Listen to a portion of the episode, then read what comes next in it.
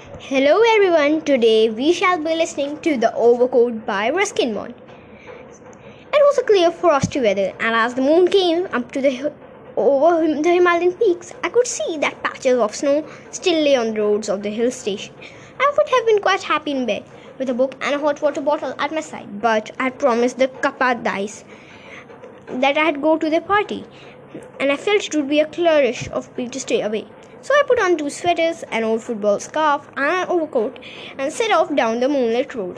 It was a walk just over a mile to the Kapadia's house, and I had covered about half the distance when I saw a girl standing in the middle of the road. And I saw a girl standing in the middle of the road. She must have been 16 or 17. She looked rather old fashioned, long hair hanging to her waist, and a flamboxy squint dress pink and lavender that reminded me of photos in my grandmother's family album. When I went closer, I noticed that she had lovely eyes and a winning smile. Good evening, I said. It's a cold night to be out. Are you going to the party? she asked. That's right, and I can see from your lovely dress that you are going too.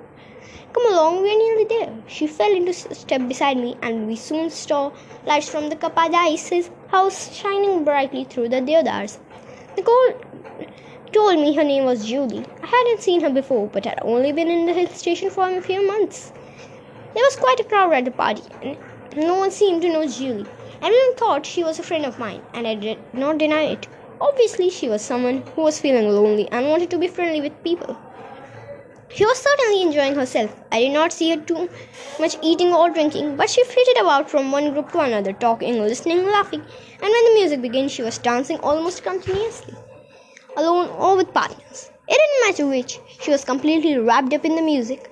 It was almost midnight when I got up to go.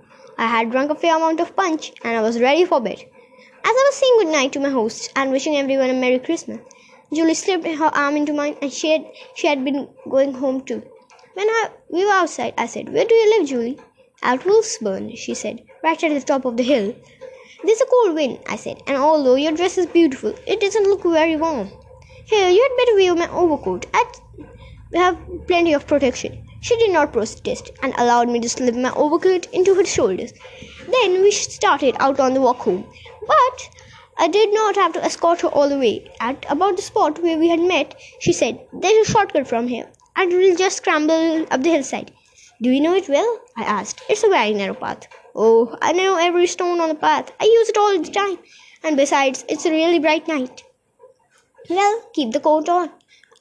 I, will, I can collect it tomorrow. She hesitated for a moment, then smiled and nodded. She then disappeared up a hill, and I went home alone.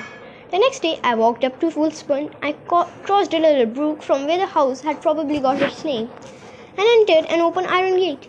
But of the house itself, little remained. Just a roofless ruin, a pile of stones, a shattered chimney, a few Doric pillars, where the veranda had once stood. Had Julie played a joke on me, or had I found the wrong house? I walked down the hill to the mission house where the Taylors lived and asked old Miss Taylor if she knew a girl named Julie. No, I don't think so, she said. Where does she live? At Wolfsburn, I was told, but the house is just a ruin. Nobody has lived in Wolfsburn for over 40 years. The Mackinnons lived there, one of the old families who settled there. But when the girl died, she stopped and gave me a queer look. I think her name was Julie. Anyway, when she died, they sold the house and went away. No one ever lived in it again, and it fell into decay. But it couldn't be the same Julie look she you are looking for. She died of consumption. There wasn't much you could do about it in those days. Her grave is in the cemetery just down the road. I thanked Miss Taylor and walked slowly down the road to the cemetery, not really wanting to know any more, but propelled forward, forward almost against my will. It was a little cemetery under the deodars. You could see the eternal snows of the Himalayan standing out against the pristine blue of the sky. Here lay bones of the forgotten empire builders, stone, soldiers, merchants, adventurers, their wives and children. It did not take me long to find Julie's grave. It had a simple headstone with her name clearly outlined on it. Julie Mackinnon, 1923 to 1939.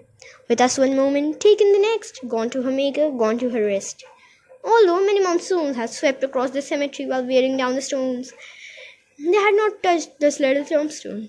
I was turning to leave when I caught a glimpse of something familiar behind the headstone. I walked round to where it lay. Neatly folded on the grass was my overcoat. No thank you note, but something soft and invisible brushed against my cheek, and I knew someone was trying to thank me. Thank you.